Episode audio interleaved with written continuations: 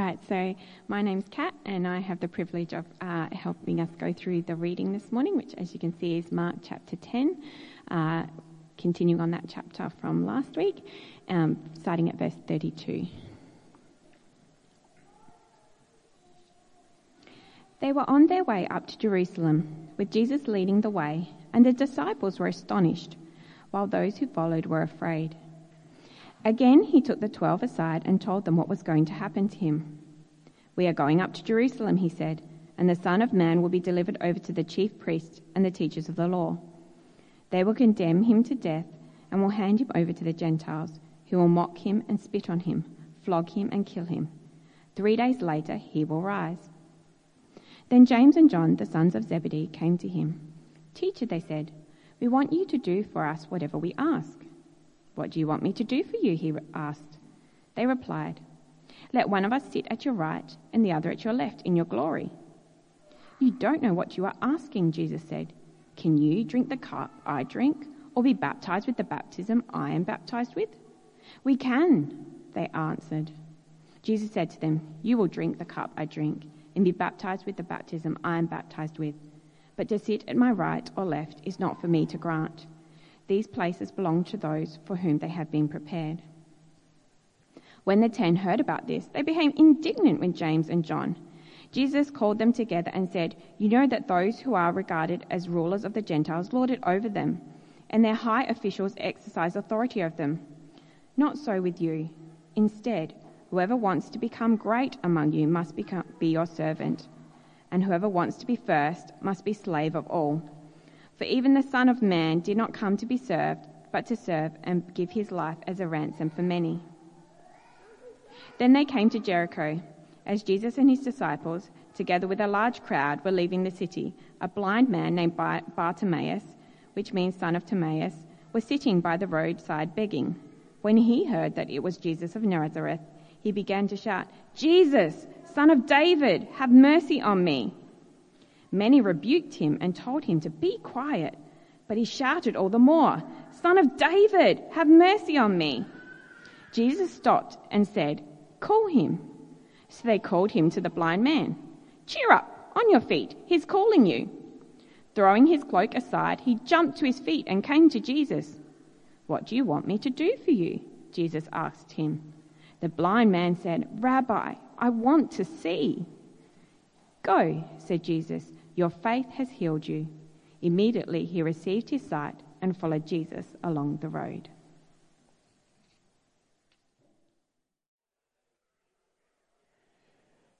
Hey, good morning, everybody. Great to see the ch- hear the chatter.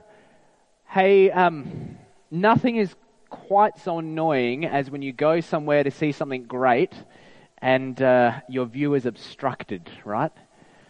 Go to the, the football, or your sporting code and you see the person's head right there. Um, me and Natasha went to the symphony orchestra, and there, it was a it was a silent orchestra. Not that the orchestra was silent, but you you, you couldn't talk, and it was meant to be reflective. And and then we sat next to the two people that just chatted the whole time through the thing. It's sound, so you can't. Anyway. Or what about someone too close to the TV? and they come in and move your head and get out my way, or when there's a, a big dead pixel on the screen behind you. How annoying when you can't see the greatness around you because it's obstructed. But hey, in our reading today, Mark, whose a gospel account of Jesus we're looking at, he paints three portraits of us, for us, of Jesus and how great Jesus is, so that we can shift the things in our life around by the grace of God that stop or block or get in the way of seeing Jesus clearly and his own greatness. So Mark tells us three things, three portraits, and we'll look at them. And they're on the outline, but he says Jesus is the suffering Son of Man, Jesus is the servant who gives his life, and Jesus is the compassionate King. Suffering Son of Man, servant who gives his life, and the compassionate King. Is that how you see Jesus? And I hope today that all of us would walk away with just a little bit more clarity on who Jesus is so that nothing will get in our way of his greatness in our life. So let me just pray to that end. Father God, you are the truly great one, and we, we love We want to honor you with our lives. So please help us to see Jesus clearly through your word today that will change us as we look to you day by day through your Spirit and by your grace. Amen. So Jesus is, the first portrait we see is the suffering Son of Man from 32 to 34. Now, this is the third time in Mark's account that Jesus has explained to the 12 and those following him what we will call a passion prediction. A passion prediction simply means it's the time at Easter, but not yet, and Jesus outlines the details of when and how and who and what will happen when he will die. That's what he does. But he's doing it before he dies, showing how his life and death fit into God's big redemptive plan and purpose for the world, which God has been working since Genesis, but also especially since the time of Abraham. And in Jesus, what we're seeing is this wonderful swap or exchange is going to take place. If we trust Jesus, he takes away our sin and judgment, giving us his own righteousness. And these predictions explain how this swap happens. And in this one, the third one, two really big Old Testament point of references come into view so we can uh, see the portrait Mark wants us to see of Jesus. Firstly, Jesus says, and, and Stephen did a great job with the all ages, the Hi, I'm Luke, son of Martin, but there's a few more of them in this passage, not just Bartimaeus. But Jesus says he's the Son of Man. Now that comes from Daniel chapter 7. Listen to the description of this Son of Man and see how uh, beautiful, radiant, exalted he is. Daniel 7, verse 13, it says, There then came one like a Son of Man. To him was given dominion and glory and a kingdom that all peoples, nations, and languages should serve him. His dominion is an everlasting dominion which shall not pass away, and his kingdom one that shall not be destroyed. This is no earthly king being described here. This is God's new king, and Jesus says he is that Son of Man. Which, which this glorious and beautifulness and, and splendor of the Son of Man in Daniel sits in stark contrast to Jesus' next description of himself, because he says the Son of Man will be mocked and spit upon and killed and then rise from the dead. And, and he's referring to Isaiah here.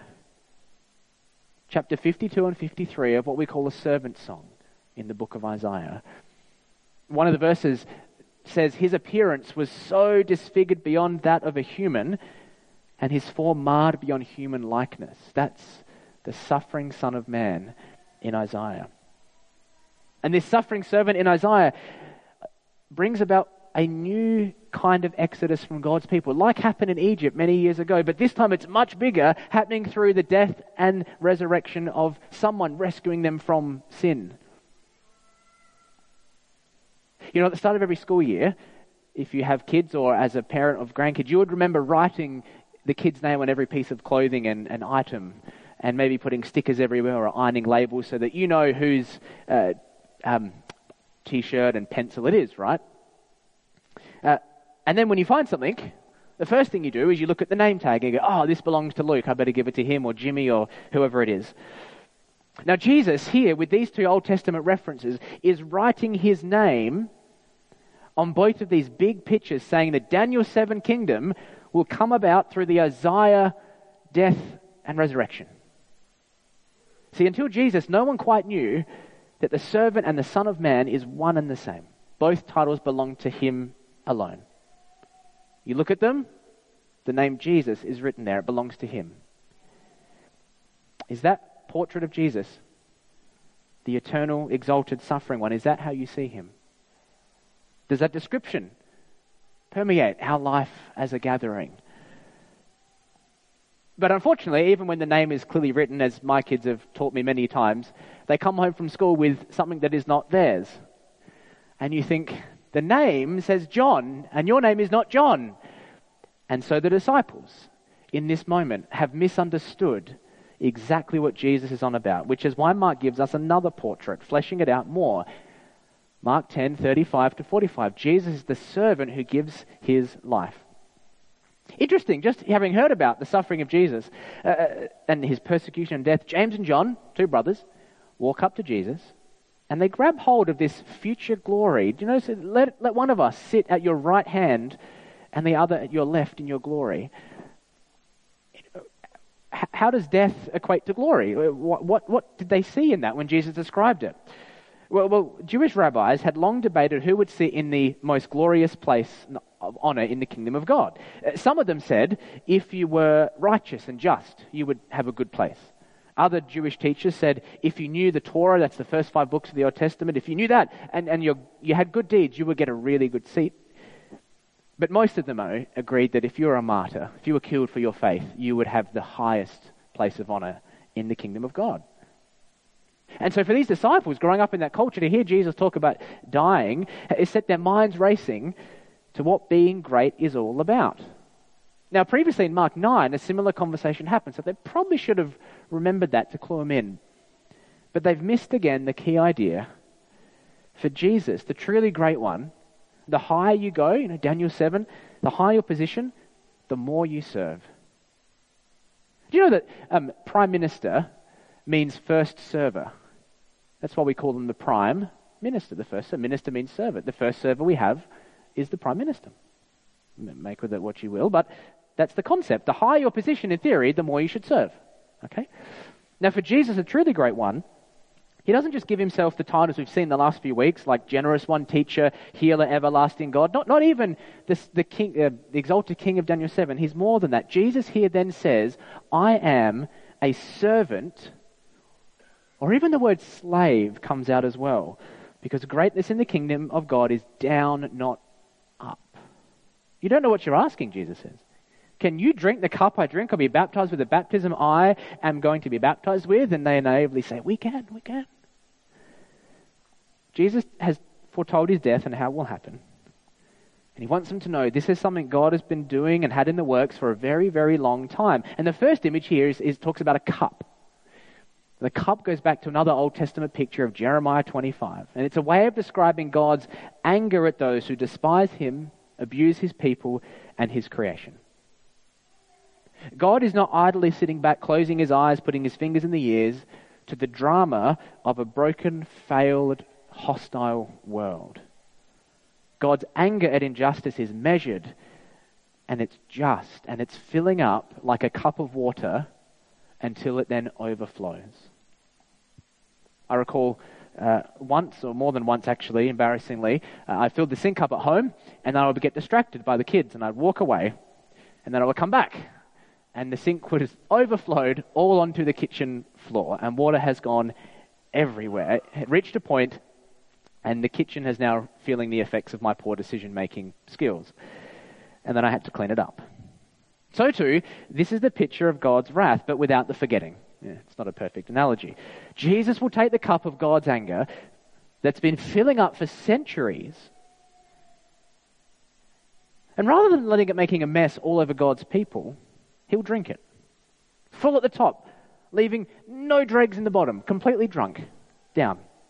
He will take the wrath and anger of God onto and in himself so that we do not have to taste it.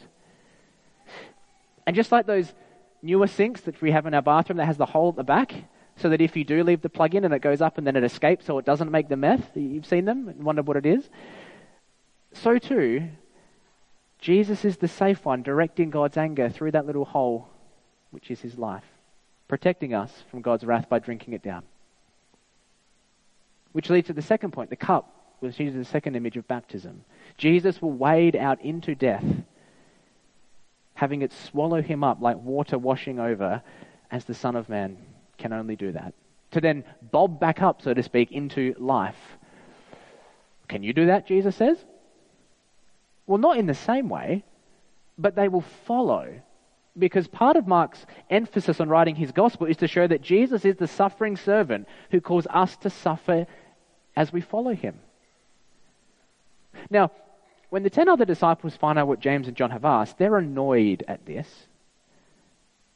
They're not annoyed that they asked, they're annoyed that they didn't ask first, you see. Just as Jesus was indignant for the disciples stopping kids coming, they feel indignation that they didn't come earlier. Oh, I should have gone earlier. You beat me to it, you know. That's what the other ten think. And Jesus turns to the twelve, and it looks like a scene from the Hunger Games, if you know the books. This is a series of books and movies set in a dystopian world, 13 poor districts, and I've given away something if you've never seen it. Poor districts surround this wealthy capital. And once upon a time, everyone rebelled from the capital. But now, as a punishment and a reminder of that, once a year, every district has to offer two boys and girls as what they call tribute, chosen by lot to compete in a fight to the death called the Hunger Games, right? It's a live streamed event that you can't escape from until everyone else has been killed and you're the last person standing. And as the story goes in here, Katniss, who's the main protagonist, her younger sister is chosen by lot for this particular game, and that, you know, that means she's going to die. And so, just as she's about to be let off, Katniss stands up and boldly says, I volunteer as tribute. She takes her sister's place, driven by love to save her, serving in her place, facing certain death. And so, too, Jesus here clarifies to his followers, saying, I'm volunteering to take your place to go to death for you. You see, as the Daniel 7 ruler, he's not here to lord over us, but to be a servant of us, because greatness in the kingdom of God is one who serves. And Jesus is the greatest because he serves by giving us his life. This is something they've never heard or seen of before, you see. This is a whole new category. The measure of love for someone now is not love for me or them, but Jesus' love for them. So he explains it. He says, You know, those who are regarded as rulers of the Gentiles lord over them, high officials, exercising authority. Not so with you. Instead, whoever wants to be great among you must be your servant. Whoever wants to be first must be slave of all, for even the Son of Man did not come to be served, but to serve and give his life as a ransom for many. No one has ever loved the way Jesus has. The ultimate, highest, most glorious, faithful person in all history serves others by giving up his life. Not for one person like Katniss did for her sister, but for many. And not for a friend or a family member or, or lovers, but Jesus gave him his life for the guilty, sinful, disobedient humans. He's the tribute before God giving his valuable life in exchange for our life. There's a saying that says something's only as worth as much as someone's willing to pay for it. Imagine Jesus is at an auction for you, and the price goes up and up, and then it hits the millions, and it keeps going up and hits the tens of millions and the hundreds of millions, and eventually Jesus just says, Oh, stop, I'll give my life. The highest price you can pay and get is the eternal, everlasting God suffering and dying for the lives of his people. And that's where greatness is found. By looking to the truly great one who would do this. Which is why then Jesus then talks not just about his serving, but ours. Our community of followers of Jesus adopts this outlook, his outlook. A view that values the other person above ourselves. You see, Christians are invited to bring the love and the hope and the compassion of Jesus to those around them, and we do that from a position of service. Do you know that one way the Bible describes a Christian, there's many ways, but one way is a servant of God. Mary calls herself that in, in Luke 1. I'm a servant of God. And, and Paul describes the Thessalonians, believers, as servants of God. It will be quite theologically correct to say to yourself, and this week, look in the mirror, I am a servant of, or even a slave of God. We serve not for greatness, but because we love Jesus, the truly great one. We serve a world which desperately needs to see there is a loving God who wants to save and restore people. And we serve the church, helping more and more people know this Jesus more and more in community. Of course, even saying this, we are reminded that we are more like James and John than we care to imagine at times we make God all, about ourselves. While the community of God's people, even here, we don't always operate out of love for God. We might feel indignation at others like the disciples did. We might comment and say things like, never out loud, we're too polite, but inside you'll say this Where is everyone? No one notices what I do. If I wasn't here, church would fall apart. But you see, Jesus offers a corrective to his followers here. If the beautiful, everlasting King is also your servant, what does that say about your motivation? There's a great chapter in the Bible, in the New Testament, on love. It's 1 Corinthians 13. And it starts by listing three ways you can serve that are good, but if you do them without love, you're nothing more than a noisy, disruptive cymbal. Now, that's a really horrible way to be described, isn't it? You are as useful as a cymbal clashing out of time on a drum kit if you serve without loving God. But let me push that more at how serious this is. Imagine a recorder concert full of receptions who have only started playing that morning that goes for 45 minutes without a break and repeats the same song. That painful cacophony is more enjoyable to listen to and achieves a better outcome than serving Jesus and his people without love for God as your motivation. The time signature for service is always love. The beat is always to think over Jesus, and the song is always a humble tune. And when you think over that portrait of the one who gives his life, may that breed nothing but humility in us. That is the only response. May the bar be set high, yes, but let's serve by going low. And let's remember the last portrait. Because living this way is actually really joyful. Notice that Jesus is the compassionate king. So, uh, what's happening in this passage? They're walking towards Jerusalem. Jesus is slowly getting there to where he will die. And they come to Jericho. Now, Jericho is that famous city in the Old Testament. It's the prototype of how God's people are to enter the land that he promised them. That whole situation, Jericho, is how it should have been. And just as God's people showed mercy to Rahab and her family in that time, Jesus, the good king, comes into the city to show mercy to a blind man called Bartimaeus. And Bartimaeus is the picture of what a disciple of Jesus looks like. Upon hearing Jesus, he shouts, but the crowds tell him to be quiet. But as Michael helpfully pointed out, this disregarded blind man has better vision than the rest because he keeps saying, Son of David, have mercy on me. And I suspect Michael stole my notes because I was going to put the question well, why does Jesus say son of David when his earthly father was Joseph? He's not confused, Bartimaeus. David is the prototype good king, who has a heart after God's own heart. David's son was to sit and rule with justice and mercy forever. Jesus is not only the, get the picture, the eternal, powerful servant king, but a king full of compassion and kindness. So he calls to Bartimaeus. Call him, come over to me. And then it says, he jumped up and he left his cloak and he on the side of the road and he ran to Jesus. Just because Jesus flips greatness upside down and power and status goes the wrong way, never for a second think Jesus is not interested in a joyful life.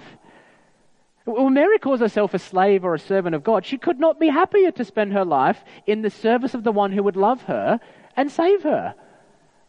The Thessalonian church could not be happier in complete poverty to give all they could in the service of their God to make his name known more. That's the reputation the Thessalonians get. Happy but poor.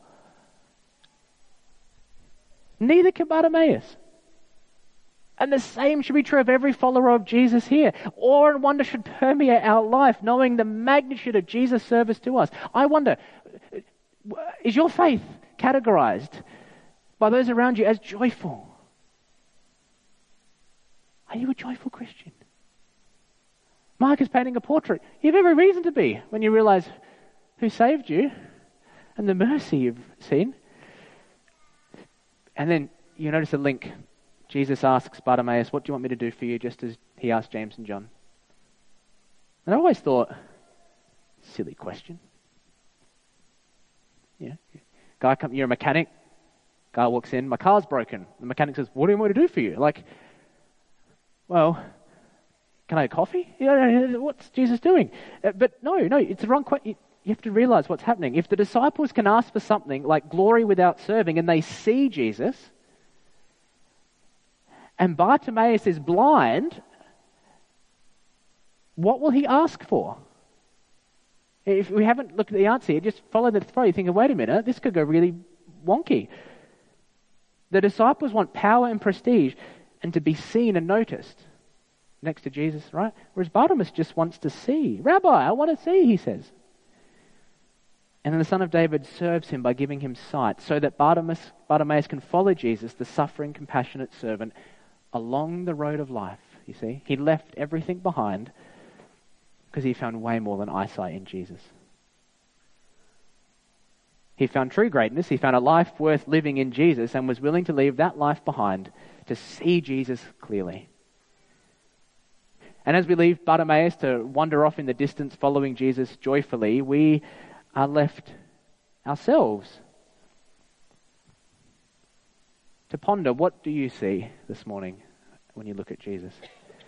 Please don't make the same mistake the disciples did and misunderstand what Jesus is about. If Jesus was to ask you today, What do you want me to do for you? How would you respond? Let me put to you that these three portraits of Mark, the suffering Son of Man, the servant who gives his life, the compassionate King, may that frame your response. To see Jesus this way is to have clarity on true greatness and what it looks like. And I hope that these few moments and few verses have been a reminder for you to go into your week, to go into your family, to go into your job, to see Jesus clearly. But remember, too, as a church, and I hope, we just don't want to see Jesus clearly ourselves. We want others to as well. And I hope that you'll also go into your week pondering and thinking, how can I help someone else meet Jesus, as our slogan goes, or help someone else see him clearly? Because that's really what we need the right view of Jesus. So, over coffee today, and we haven't done this for a while, but from time to time we put over coffee questions, and I, I hope you would chat with these and think through them. But what will you do this week to see Jesus clearly? Just think about it. For the joy of knowing, how will you see him clearer, sharper? This week? And, and secondly, how, how has these verses challenged your understanding of what serving Jesus looks like? And remember that recorder concert too. And do remember it's ridiculously joyful to know the Son of God, Son of Man, suffering servant, glorious, eternal, everlasting one. Let's pray, and then Shannon will lead us through prayer as well together. Our great God, it is a joy to to ponder and think upon you and to know you personally. You uh, have come so that we can have sight to see you clearly. And one day, Jesus, we will gaze upon your beauty in a renewed creation. And until that day, may we serve and love you for the joy that you are and that you bring to our lives because you are the wonderful eternal God who served us in your life, death, and resurrection. Amen. Thank you, Shannon.